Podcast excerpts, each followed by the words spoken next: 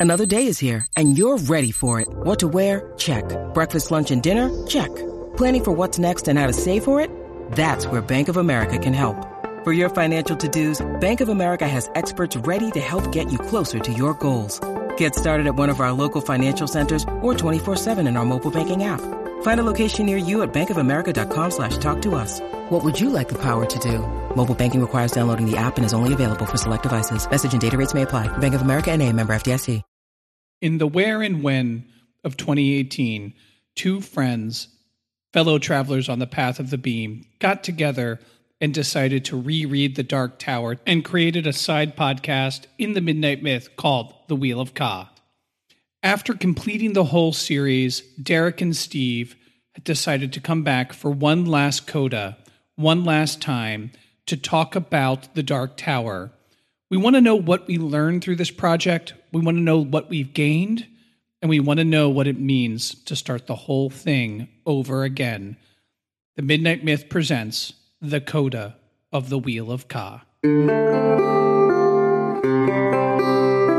Fellow travelers on the path of the beam, Derek and Steve coming back to you. You know, after our last episode, Steve and I instantly started talking about wanting to do a kind of wrap up. We've read seven books. It took us a little over a year. We've been we've done 13 podcast episodes and we really wanted to kind of just sit down and let our brains in a very n- informal way Yeah. kind of talk about our tower experience. As if the commentary that I've given hasn't been informal up until this point. But yes, no, I know what you mean. It's like a like a little fireside chat. Exactly. And I thought of a few things, a few questions that I had that I, I in particular wanted to ask you, Steve. Before we get to those, do you remember how we were going to do one episode just like this about all The whole the series. books, which is basically what we're doing now? Yes. and then we decided we couldn't do that. All right, Let's so you, reread so you want to rapid fire some questions at me? I'm terrified. uh, don't be don't be scared. No, so I mean, you know, Steve and I have done no um, preparation or rundown literally none. for this. We knew that we wanted to do this episode, and I kind of came up with the idea of why don't I ask you a few questions? Yeah. Steve wanted to know what those questions were ahead of time, and I'm like, I think it would be more fun if you didn't. So I'm going to Well, just this is fire a- these away. Yeah, I mean, this is a much more productive way to get my anxiety out than just sitting on my couch looking out the window and wondering when the world's going to start again. So Hey. this is great. Hey, I never said podcasting would be easy. no, not at all. But it's been a blast. It really has. So all right, hit me. Hit me with the first one. first question that I have for you, and this is oddly specific, and I wanted to ask you this in the last episode. Mm-hmm. However, I forgot slash ran out of time. It was a long one. But in the last um, chapter, before we get to the epilogue and the coda, Roland shouts the names and he goes through the door. And before he goes through the door, the uh, Stephen King writes that a horn has been sounded. And I really want to know because I know you're a musician. I myself am a musician. What horn did you hear? A trumpet. I was a trumpet player. You heard- Imme- yeah, immediately. I heard a trumpet too. Yeah, I mean, it's it's I it's the first instrument I ever played, and so anytime I hear a horn reference, I, I go one of two places. I either go immediately to a trumpet, or or funny enough, a French horn, because that French horn is fucking hard to play.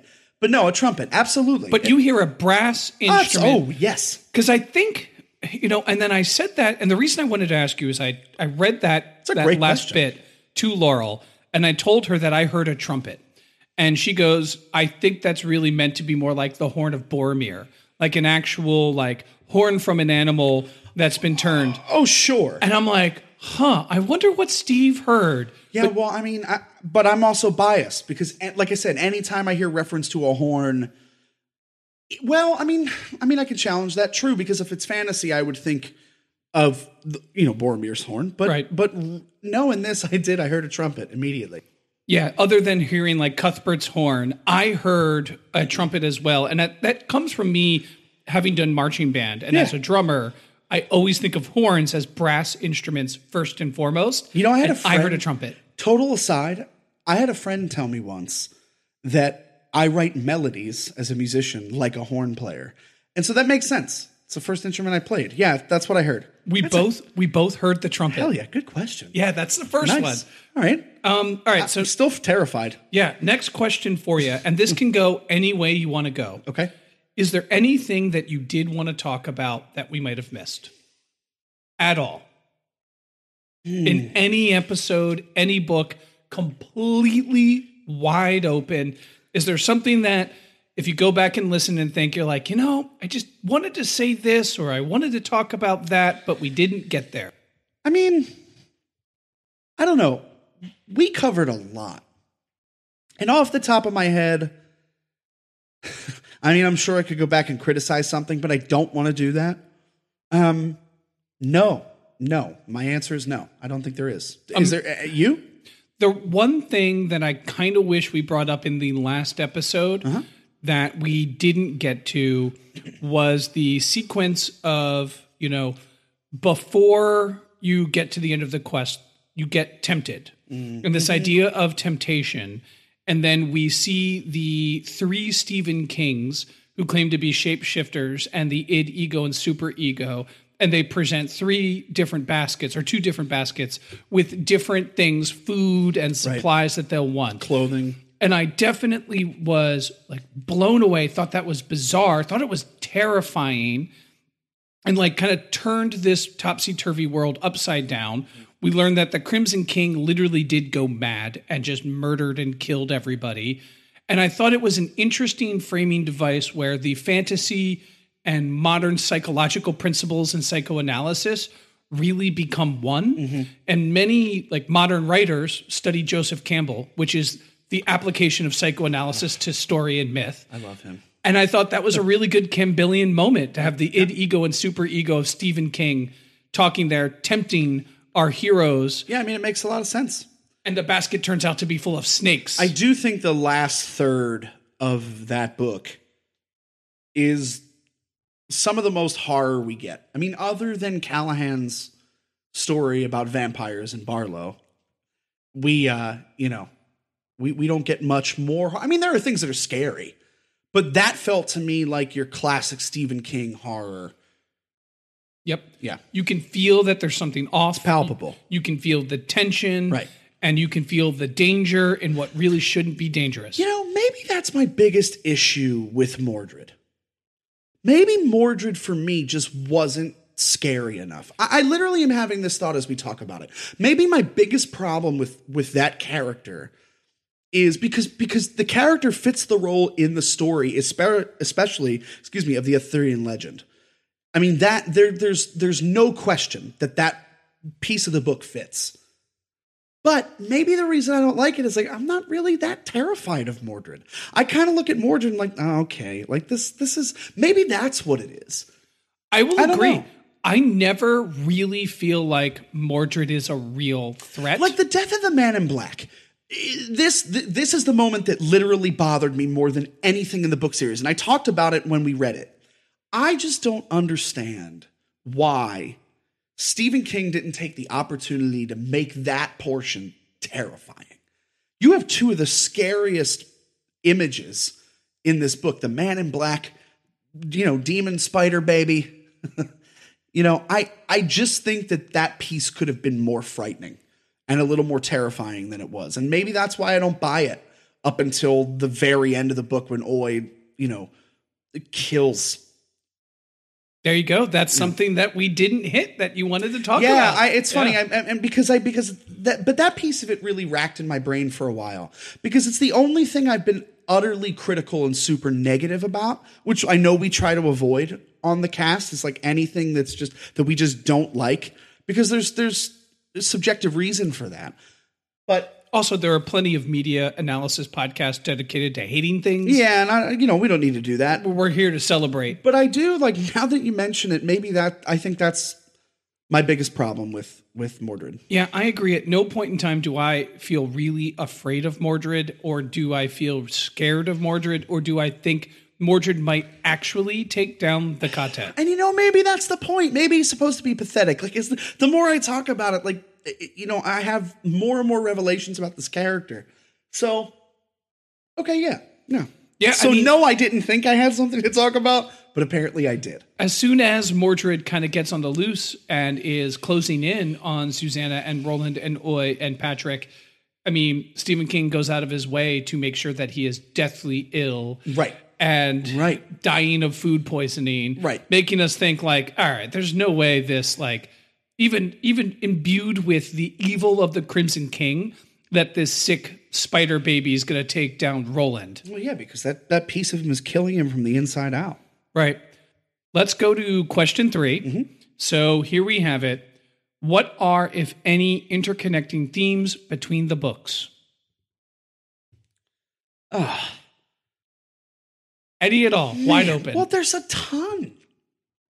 I mean, the idea of Roland finding his soul throughout the whole thing, I mean, making, having no connection to anything in the first book but his guns, into the drawing of the three literally pulling, you know, Detta, Odetta, and, and Eddie through into this world. I mean, he sacrifices, you know, we start from him sacrificing a child to him watching a child at the end sacrifice himself for Roland.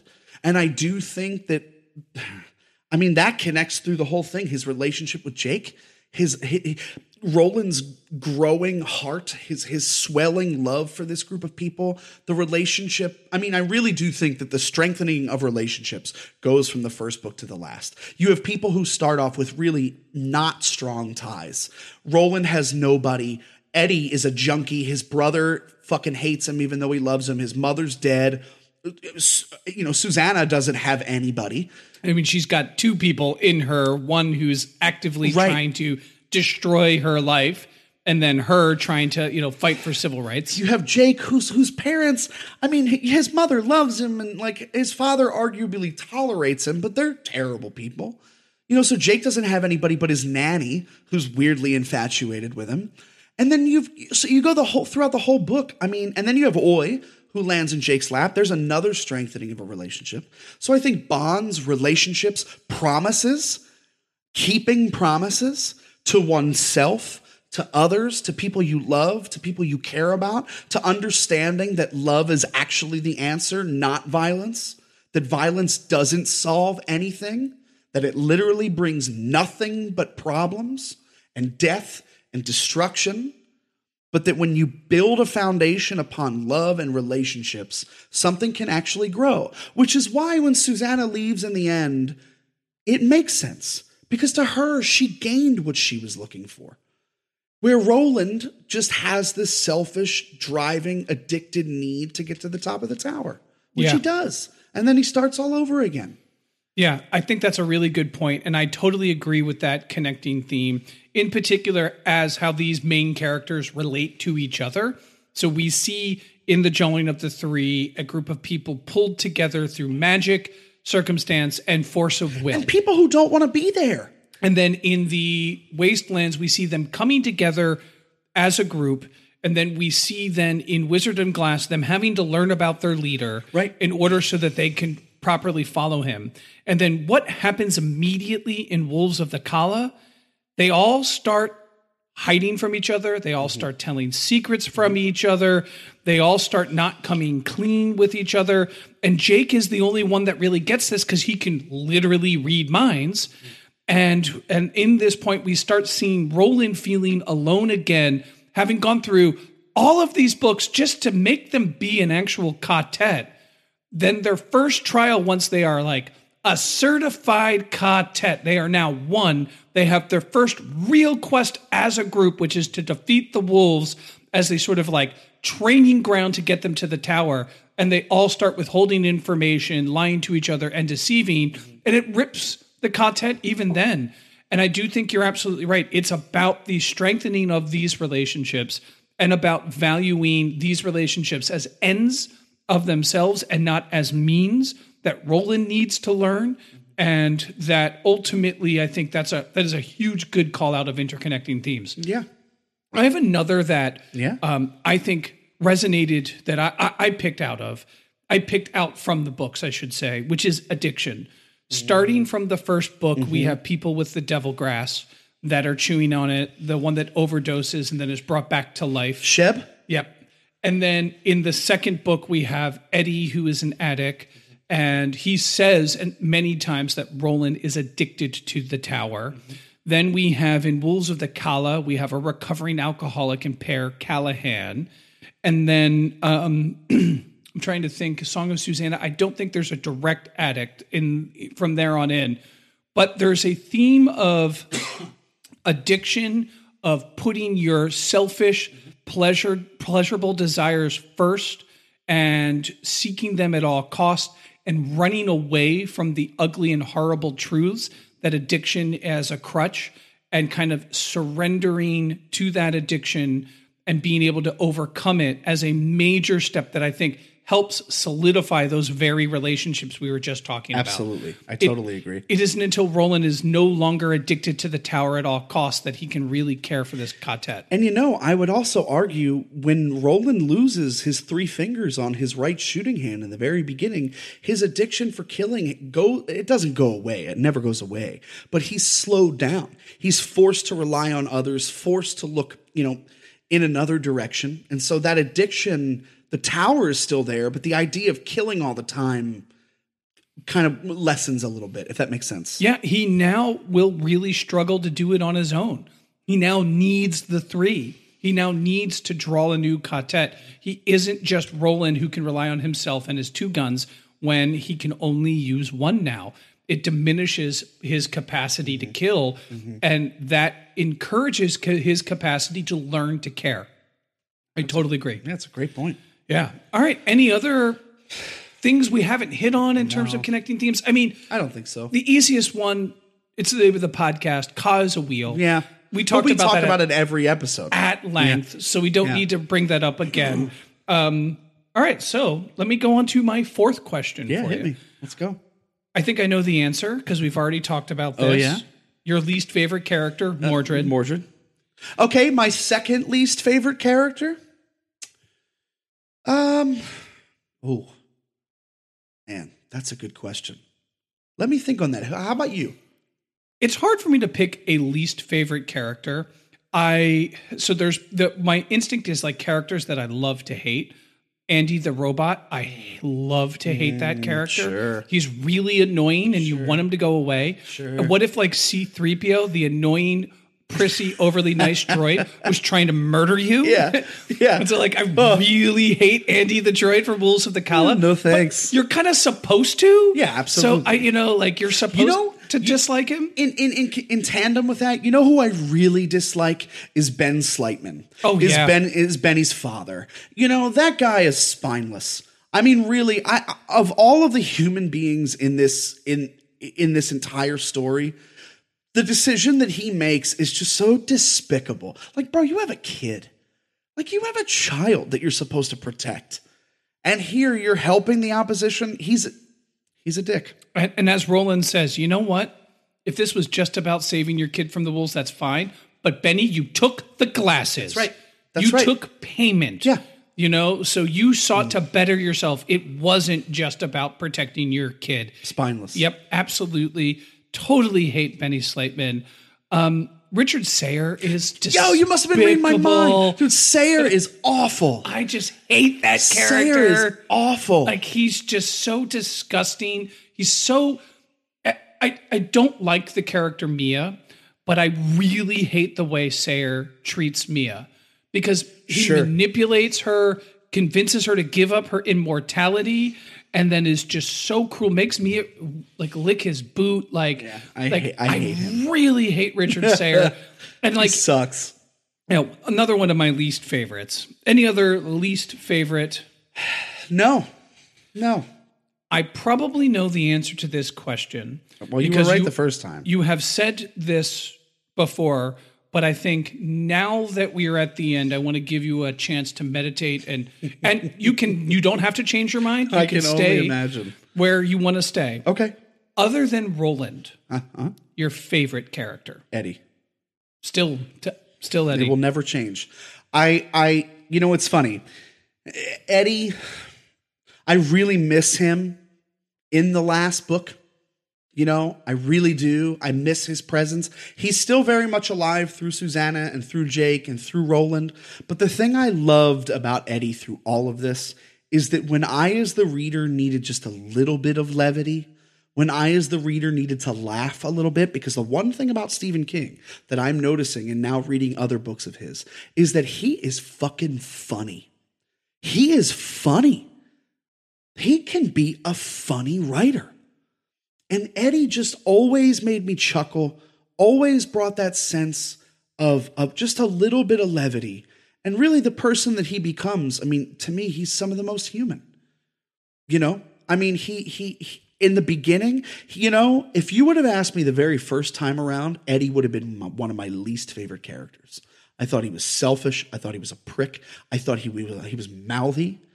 And then I started to sort of relate a little bit more to Eddie. I started to see Stephen King more in Eddie. I started to see, like, what is Eddie's purpose? And then I watched his character arc just grow and develop.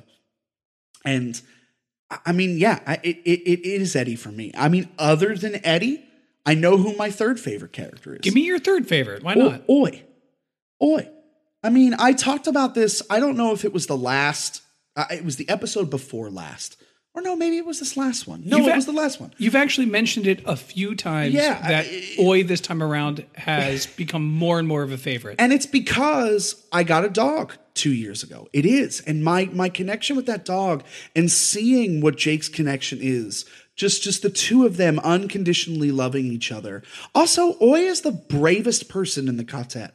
Well, not person, bravest entity in the quartet. It's Bravest not a person. it's a- sentient life form. yeah, yeah. He, but but but but of, of all of them, I mean, I mean, he really sticks to what he, I mean, he sticks to his guns, for lack of a better term, for all intents and purposes. Boom, boom, boom, boom, boom. Okay, but but but seriously, I mean, Oy, Oy makes me feel every emotion.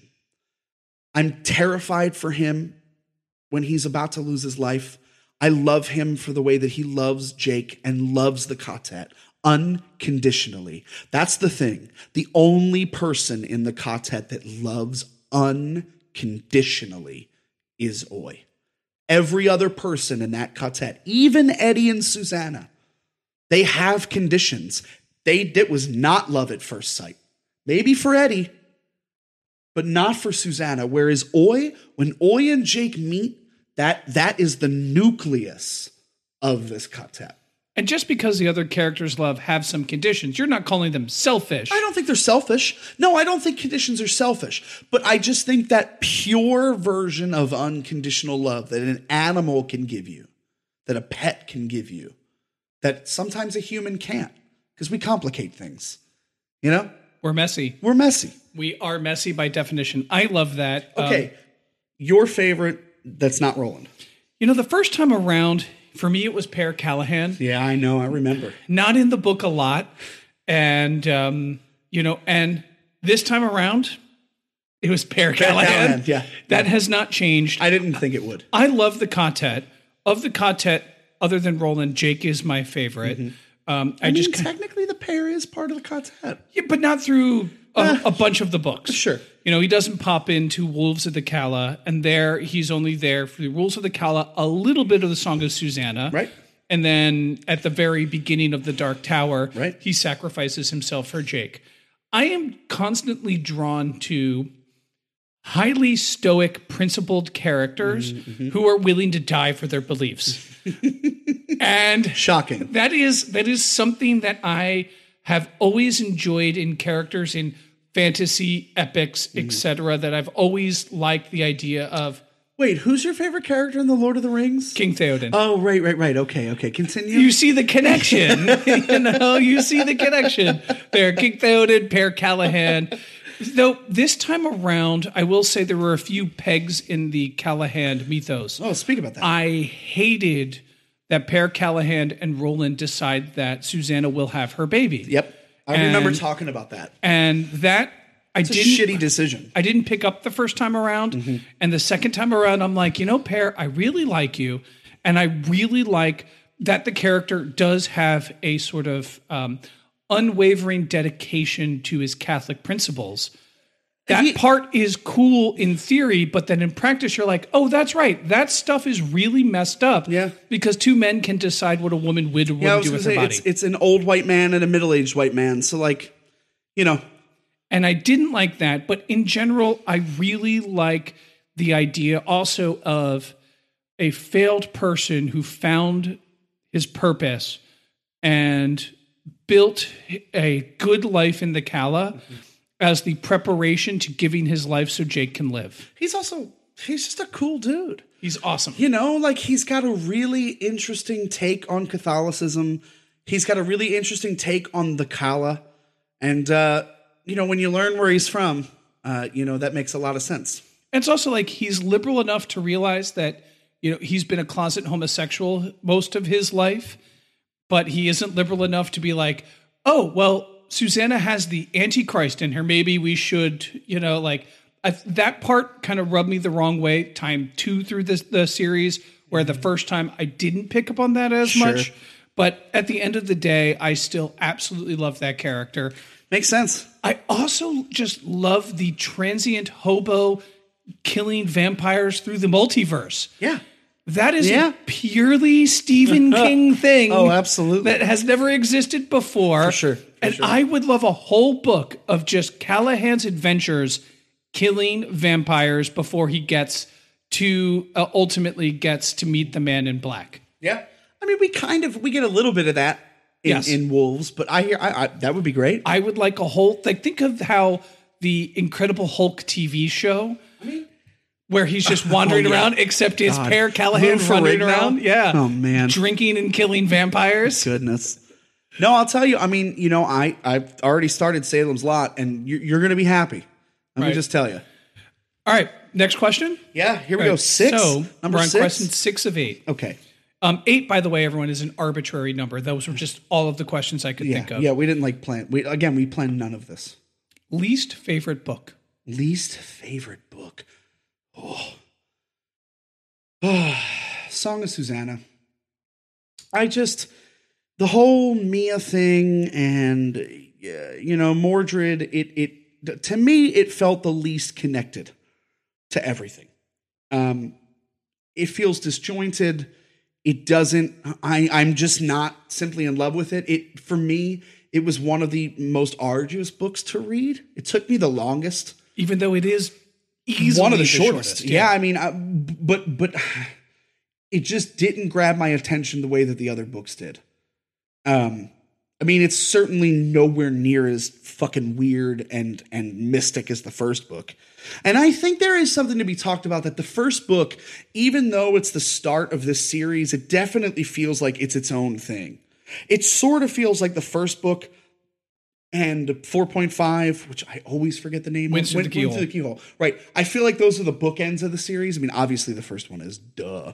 But it, but that one feels so young and so The Gunslinger. yeah, the gunslinger feels so different. And I think that's okay. But yeah, my least favorite book is the sixth one. Song of Susanna. Okay. Yeah. I um I struggle with this question because I adore them all for a whole host of different reasons. Oh, Yeah, certainly. I think Song of Susanna, its merits is that there's a lot of really great exposition that helps kind of link everything that's happened. Sure. Mm-hmm. That's really, really cool. We get a lot of the metaphysic and cosmological way this multiverse works through Mia talking to Song of Susanna. It's definitely one of my least favorites. Um, But what is your least favorite? I would, I'd have to say, second time around, it was book one. The Gunslinger is my least favorite. Interesting. It it is a great book. Yeah. So when I say it's my least favorite of my favorite Sure. book series, it's still one of my favorite books. Sure. I absolutely love it, but compared to the rest of the fantasy series, it's rough, it's a little raw.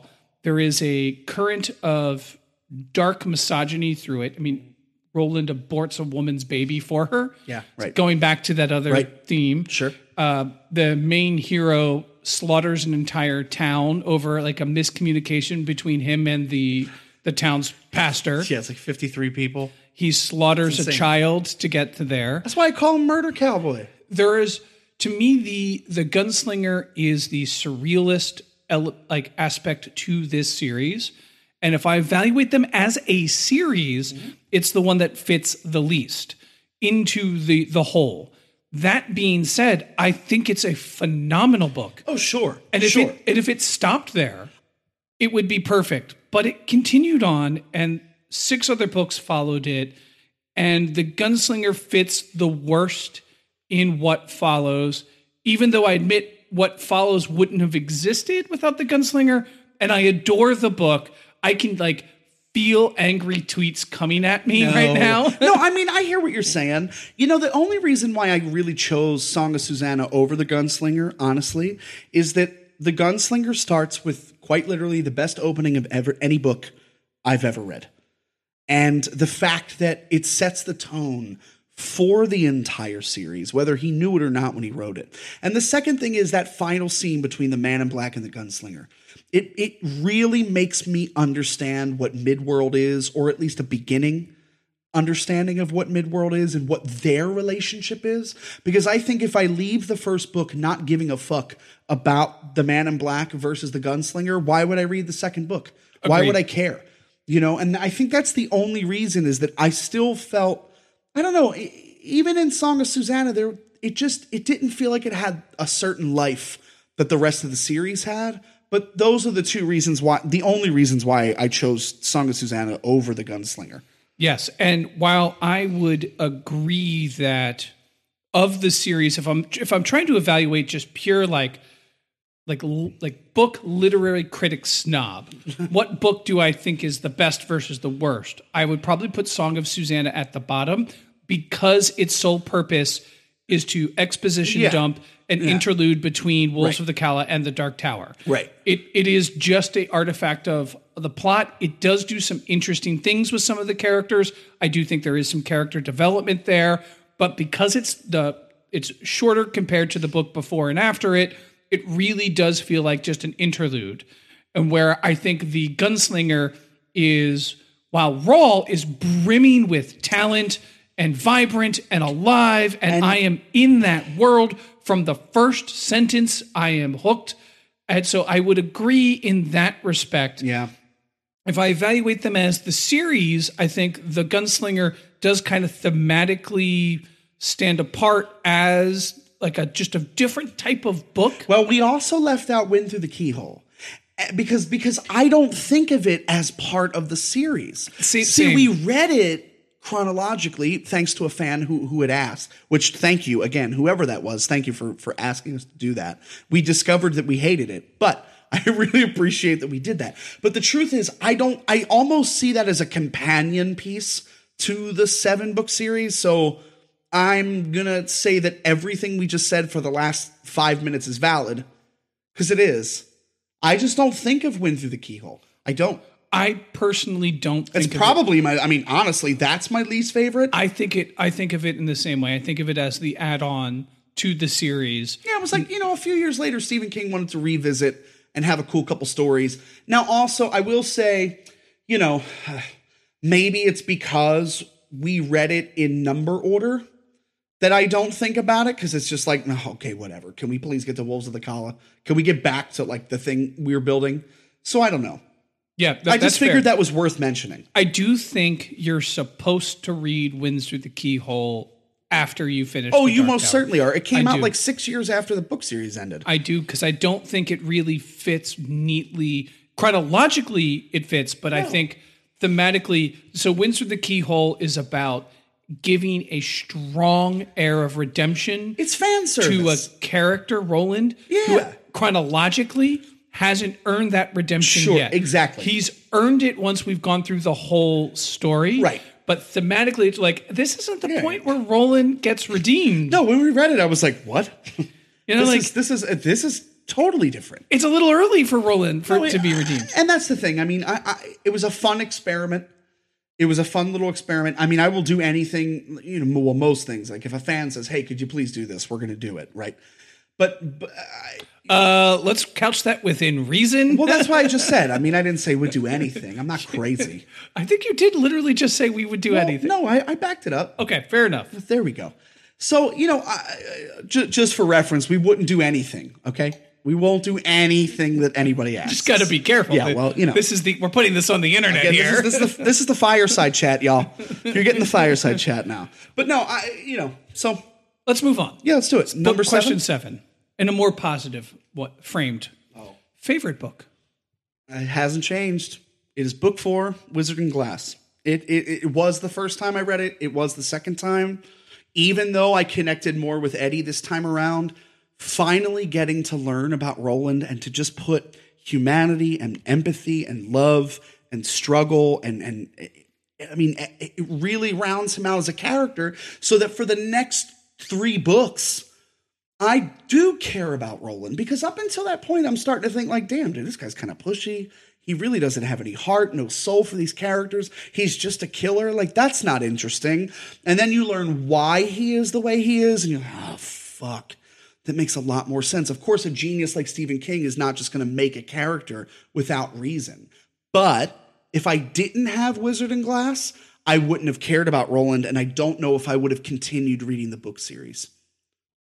I I I know where you're coming from. When Wizard of Glass, when I read that the first time, it sort of revitalized me on my trip to the tower because I was feeling a little bit of fatigue after Wastelands. Yeah. And that fatigue was in the the darkness, the And I think that's on purpose. The brutal violence. Yeah. The man, are these characters ever going to get anywhere?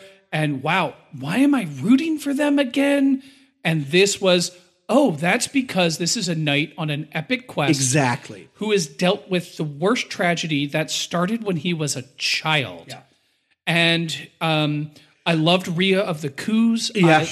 I, I loved the and big coffin hunters. And Susan's relationship, Susan Delgado's relationship with with Roland is it's real and it feels good and it feels humane. And, and even though it's even though it's it's a little uh it's a little scandalous. It's a little behind the curtain. You know it's a little non-honest in the in the front view in society. It feels real you know and it feels for the first time that roland feels what it is to love what it is to dedicate himself to someone and that when he realizes that this is one of the first people that dies on his quest to the tower that he loves well it's downhill from there. Yeah uh, well said absolutely well said. Your it's favorite a, book? It's an exceptional book. Uh, one last thing to say about Wizard and Glass is Wizard in Glass was to me also when I felt really connected to the fantasy roots mm-hmm. in this, where I felt like in order for me to continue, I needed to feel a little element of fantasy. Yeah. Involved in it, where I was feeling a little bit too much of the dystopia of the wastelands. I mean, it's called the wastelands yeah, for sure. You I know, think like, you're supposed to feel that way. And I, I really was interested in the magic and the you know amazingness and this weird fantasy cowboy world that we were in, and it did revitalize me and gave me the energy uh, to put my imagination into the rest. The second time around. I didn't have any fatigue at all. Knowing what was coming, I just devoured it all. The first time there was a little bit of fatigue after the wastelands. Um, for me, my favorite when my favorite is definitely the last book. Really? It is absolutely the Dark Tower. Oh, talk about that. I you know what? That blows my mind because I didn't think that's what you were going to say. It wasn't my first time reading the series, but it is easily my second time. It is a very big book. A lot happens from both a plot standpoint and a lot happens to our characters there is something about this conclusion that if it doesn't have the end that it had, it wouldn't justify the beginning. I put out a tweet. Oh, follow Midnight Myth on Twitter at the Midnight Myth, Facebook, Instagram, all that shit. Um, I put out a tweet where I'm like, I read The Dark Tower, and if you've read the Coda, and if you're listening to us now, you have, you realize where I had to reread it again because it starts over because the first book and the uh, last book have the same sentence, I needed to reread this so that I could put my head around it. And knowing the entire time that it would go right back to where it was, the second time around, I was asking myself, what can I truly learn? And to me, all of the lessons really come out in the last book and it really brings home the like to me the big questions of how far are you willing to sacrifice and what are you willing to sacrifice yeah, to get what you want point. that's a you know like point. and to what point should you be sacrificing it has the stephen king horror it has the stephen king western It has the Stephen King fantasy. It has the Stephen King bizarre and gross and strange and uncomfortable. It has everything that I like in the series wrapped up in one. And we get to see the tower. We get to the tower, and I still think the best reading, the best thing that I've read in this series, and some of the best things that I've read in my life is that phrase when Roland shouts the names and gets into the tower. Yeah, I mean that's why we started the last episode with it. I mean it's incredibly powerful. It also is as a reader, it makes you take in all of the people that sacrifice themselves for Roland's quest, whether they knew it or not. Everybody from, you know, Hax the Cook to Susan Delgado to to Jake, Eddie, and Susanna. And I think, you know, when I was listening back to the to the episode yesterday, um, you know, just to hear it, you know, I always kind of go back and listen a little bit, even if I don't listen to the whole thing, because um, I hate hearing myself. But I, I, you know, I, I can't disagree with you. I mean, the, the, the seventh book has everything you want. I, I'm just a sucker. I'm a sucker for that fourth book, man. There's I am. Nothing oh, wrong no. with that. Oh, I know. I just nothing wrong. Even even like reading it a second time, I was so giddy to get there. I read the Wastelands in like record time. but you know, one of the things with Wizard, why I I personally can't rate it as my favorite, though I think it's exceptional. It's not about our quartet. I know, and and and and it's it's it's kind of crazy that I choose. It still is my favorite, but I think the reason why is that I would not follow the quartet if I didn't understand Roland's mo. That's totally cool. And the fact that I even read three books, two of them being particularly sizable books, not knowing about Roland to get to that fourth book and finally learn why I'm holding on. That I don't know, that feeling just it's not that it it's because getting to the tower for me was never the the object. It it never felt that way.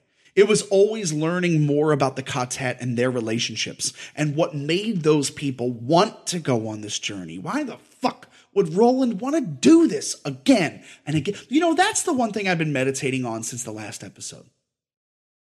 Why? I don't want to answer it because we're already past this question. So it's unfair for me to bring it up. But why? Over and over and over and over and over and over and over again, other than finding his soul and my little ethereal theory, why would anyone in their right fucking mind choose to do this over and over again? Because Ka's a Wheel, Right. he hasn't chosen right. it. Right. Yeah, he doesn't get choice. It's not his choice. All right, man. Listen. It never was. I totally hear that. Um, can I ask you then, second favorite book Yeah. before we get to my last question? Second favorite book. Drawing of the three. Yeah.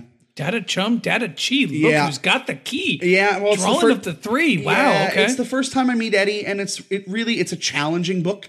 Um, you know, it's it's it's it's a we talked about it. It's kind of difficult to read the Detta Odetta stuff, um, but it makes me feel like like I've never read a book like that. I've never read a book quite like okay, I've got this protagonist. And I know that the author took like 15 years, 20 years in between writing the books, but it, it feels cohesive and like I've got this, I've got Murder Cowboy, like I'm all in on Murder Cowboy. And, you know, when we're here and Murder Cowboy loses his hand, and then he pulls in Junkie Boy from New York City. And like, what is happening? And I, and I don't know, that book really set the tone for me um, for what a wild ride this is. And I just think Stephen King's writing, his love for wanting to start the journey of the tower again, it feels fresh. It feels different. It feels, even though it feels like a part of the series, it still feels a little different. It feels a little edgier. It feels a little. It's a little more difficult to read. Whereas The Wastelands is just a dirge because it's depressing. Uh, I almost feel anxious reading the drawing of the three. It's, it- I mean, I mean, I mean, Eddie fights fucking naked. I mean, like it's exciting. It's, it's an action. It's a western. It's a horror. It's everything the seventh book is, but it's the introduction of the quartet. Love it, dude. Yeah, I have yeah. no counter argument. I think that's a fantastic call out. And then after that, wolves. But then, that's. Yeah, Wolves is my second yeah, favorite. absolutely. I mean, I mean, I thought that's what w- your, your favorite was going to be. with Pere Callahan being my favorite character, the book where Pere Callahan is introduced and he rallies the townspeople we've talked about the theme of the common folken, the common person that uh, King likes to play with and likes to accentuate their virtues. Nowhere does that come more clearer than in the Calla. Um, it's based off of the Kurosawa movie, The Seventh Samurai. I want to say I'm blanking on that. Internet, I could have gotten that one wrong because I didn't prepare it. Bad podcast host. But um, I love the epic feel. I love that it is now that the the quartet is truly quartet. It puts them through a really insane and tough trial. And not that the trials that came before were easy by any stretch of the imagination. No, it, But now they have to fight murder robots. Yeah, I, I think it's interesting. I think it. j- This might be completely off cuff, but it feels like that I really like beginnings, and you really like established endings. That's not. That's just a total observation. I don't know if that if I'm going to say that like ad infinitum. Like I don't know Sure. if that applies. Well, no, I'm talking about the Dark Tower. In this respect, I see exactly what you're saying. because I mean, think of our analysis of why are there, there are favorite or at least favorite books. Mm-hmm. I just think that's interesting. That's all. It is. It is indeed. I have my eighth and final question for you. Oh man, As we all know, The Dark Tower is a meta story in the respect that it is very much a story about stories. It has Stephen King as an author in it. We have the author and the created and Roland and Eddie meeting their author, having conversations with Stephen King. Stephen King even writes himself into it in that he becomes the literal deus ex machina, where he's doing things like putting the scöldpadda in the bag of black 13, and he's writing a friendly note to solve the riddle of Dandelo to Susanna. So I've thought that this last question, let us be a little meta. Let's ask ourselves, and I will ask you specifically, Steve, okay. if it is you that enters the tower and not Roland, and it is you that climbs to the top of the tower, what does the tower show you, and where does it put you, if anywhere? Fuck. well, I could tell you what it shows me. I am only 32 years old, so I haven't lived a very long life. But the thing that I have been I don't like using this word because I'm not a religious person, but I, I, I like it for this this context. Um, is I feel very blessed to have had incredibly strong relationships in my lifetime. Uh, be it my parents, my family, my wife, my f- friends, my chosen family. And I think the reason why I like the Dark Tower so much is because that's what it's about. And that if I got to the top floor, I would see everybody that's ever had a major impact in my life. And I would hear their voices. I, I- don't think it's actually much different from what Stephen King envisions. Um, I could tell you now, it would be. I don't think I could make the same decision that Roland makes. I don't think I could sacrifice all of those people for my quest to the tower. That that's not me. That's not the way that I would roll. I'm not that strong. I'm stubborn, but I'm not that stubborn. Man, that's a good question. But that's the first thing that comes to my mind. If the tower were to draw you in on the top floor, what do you imagine would happen? Would it reset you somewhere? Would you be in paradise? Would it like what would you be in hell? No, I wouldn't be in hell. It would reset. I think it would reset. I think there are a lot of things in my own lifetime. Um, obviously, we all have things we would want to do again and make different choices. Um, I think I'd like to go through it again if I were at the top floor of the tower to learn some of the things that I've learned and actually apply them. I think one of the things as an adult, especially now in a weird time in pandemic, is that I'm feeling like I'm not able to put the things I've learned as an adult into action yet for whatever reason. So I think it would, I think of this rambling, it would put me back at like nine years old.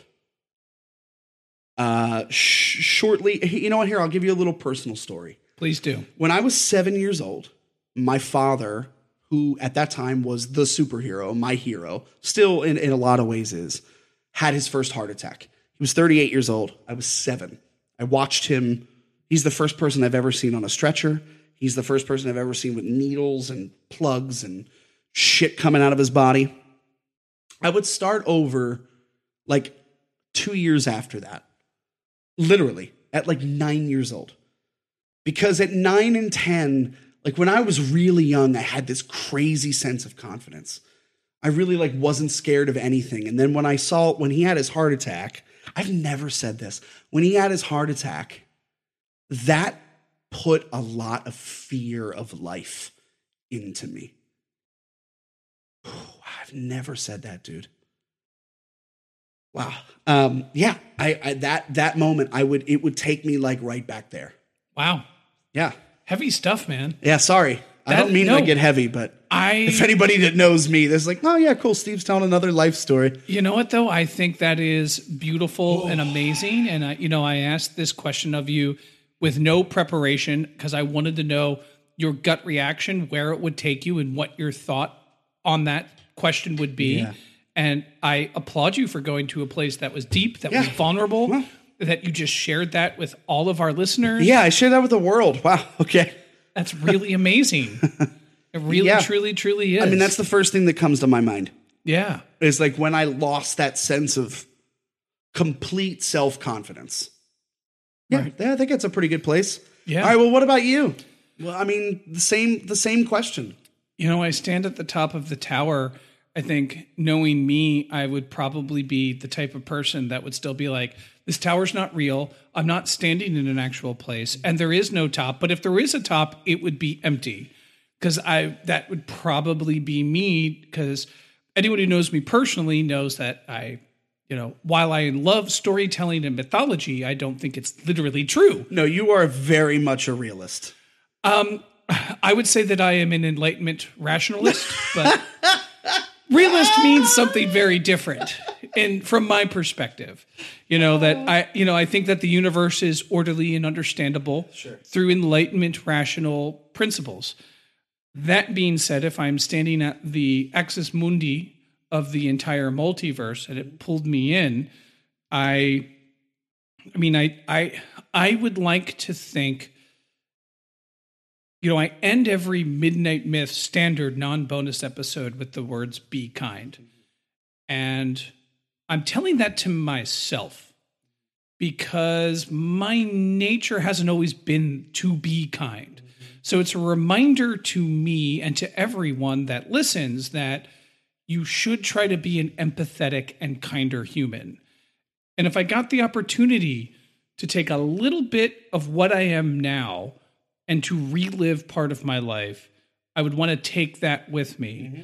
to make sure that I was kinder more frequently, in particular as a like young privileged dude in this country. Mm-hmm.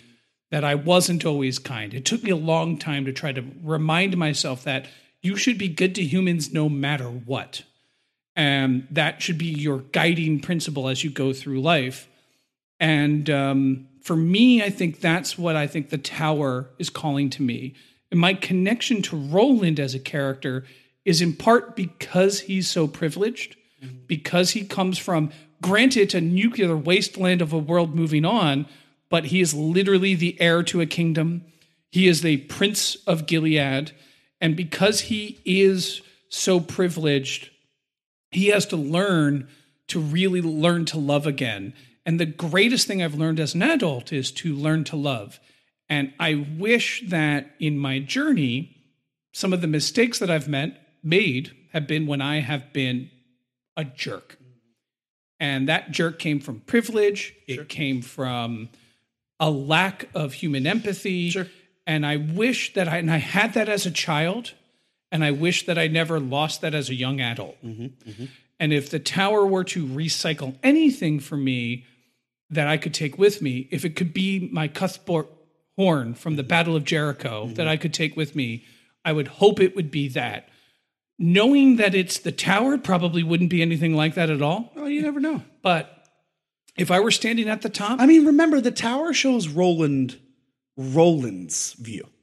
I don't think the tower shows everybody deep, dark, awful things because not everybody is a deep, dark murder Well, cowboy. You go through each Yeah. you know layer. Right. You go through a year of your life and you get an artifact from that. But at the top, what does it show, Roland? Right. Nothing. Now, it what about- right back to What the about the first part of the question? Like, if you got to the top of the tower, what would you see? I mean, to me, it's like, what would you see? What would happen? Take that any way you want. Mm, yeah. You know, I would take it as if But the for tower, you- if the tower were to take me in, Yeah. I would like it to take me into the precipice of from being a child to a young man, and hopefully, I take with me the lesson to be kind, Yeah, that's great. and that's what I would hope to happen. It's beautiful stuff. Yeah, absolutely. Well, this is our wrap up. Do you have anything else? Those were those were my eight No. questions. Thank you for, you know, just major respect, Steve, to come in blind Mm. with a list of interview questions that you didn't know ahead of time. I mean, that's the way I roll. I would much rather just just throw them at me. You know, I, I mean, come on, man. Is it any different from any podcast we've done? You, I literally almost at the beginning of every podcast, you're like, "So, Steve, here's this really monumental question that I have that we've never talked about before. What do you think?" And then I have to stop. I'm like, "Uh, uh, let me think about that." oh yeah, I'm a stinker. no, no, it's great. It keeps me on my toes. I have to tell you, man, I um I have I have started I have started Salem's Lot literally halfway through the book because we're in a pandemic.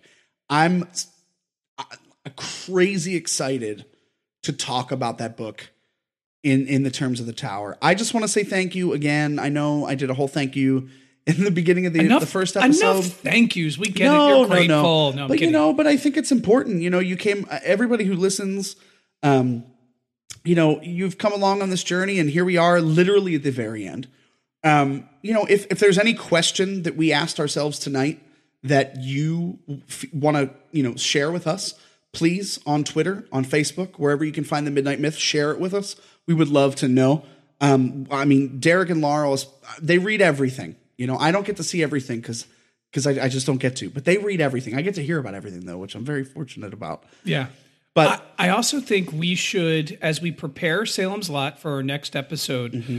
the idea that I'm kind of running with, and we're kind of ad hocking this, should we put a Twitter poll up for the next Yeah. Stephen King book? yeah, you want to definitely, do that? definitely. Uh, we've I've gotten two suggestions on Twitter today. One of them was it, and I don't remember what the other one was. So, but those Listen. will both be in it. It was it and another one. I forget Listen what to that who, was. to whoever suggested it, it's going to happen. But I'm going to tell you something right now. I am deathly afraid of clowns. Deathly, deathly afraid of clowns. Literally, I, I can't imagine. I read the first half of, of of Salem's Lot in three days, and I threw the book across the room today, which I've never done with the Dark Tower. By the way, by the time we get to it, I'm I don't know what we're gonna have to. They they might have to admit me somewhere. But we're doing it. we're no, gonna do I- it. You know, I looked at my wife two days ago. I was like, you know what? We we we we've decided to do this. I'm gonna have nightmares for the next like five years of my life, and I'm fine with that. Because I love this project too much. I love that you're sacrificing I'm ready a to good go. night's sleep Uh, for a podcast. I'm ready to go. I'm ready to go. Ladies and gentlemen, that is dedication. Listen, I mean, but also the books are so good. Like Stephen King, like I, the one thing I will say, it like reading Salem's Lot, it's a different Stephen King. It is. Uh, that's all I will say. It, Yeah. But it feels really good. Hold that thought because I I'm also gonna. haven't read it. I know. I know. I'm looking I've, forward to it. I've bore asked you about getting on this book for like uh, two days now, 48 hours. It literally entered your home like 24 hours ago. And I was like, cool, cool, cool. I've read through the first half of the book. What have you done? well, anything else on the tower recap, my friend? No, no, I don't think so. Thank you very much for going on this. Thank you. This was very much for Steve and I, so we hope you enjoyed it. Mm. And um, until next time, long days and pleasant nights. Long days and pleasant nights.